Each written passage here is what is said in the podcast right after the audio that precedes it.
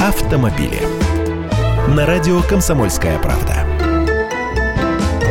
Здравствуйте! Про наши замечательные дороги. Курьезная.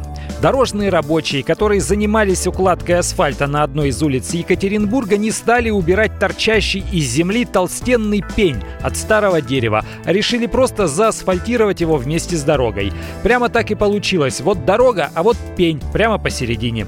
Совсем недавно был другой случай в республике Алтай. Рабочие нарисовали линию дорожной разметки прямо по дохлой кошке. Комментаторы в интернете, естественно, тут же отреагировали, пишут, у кошки в жизни началась светлая полоса.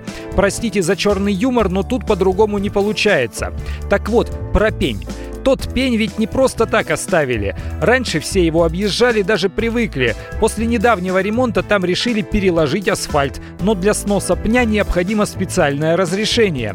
У нас же ведь все деревья на учете, за уничтожение ответственность предусмотрена. Ветку срубишь, не беда, под корень дерева вырвешь. Вот тогда получишь. Тут же дерева фактически нет давно, но на бумагах оно есть, хоть оно и пень.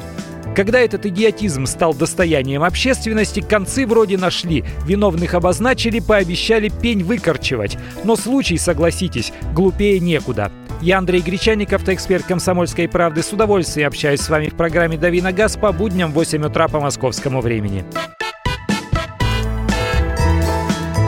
Автомобили.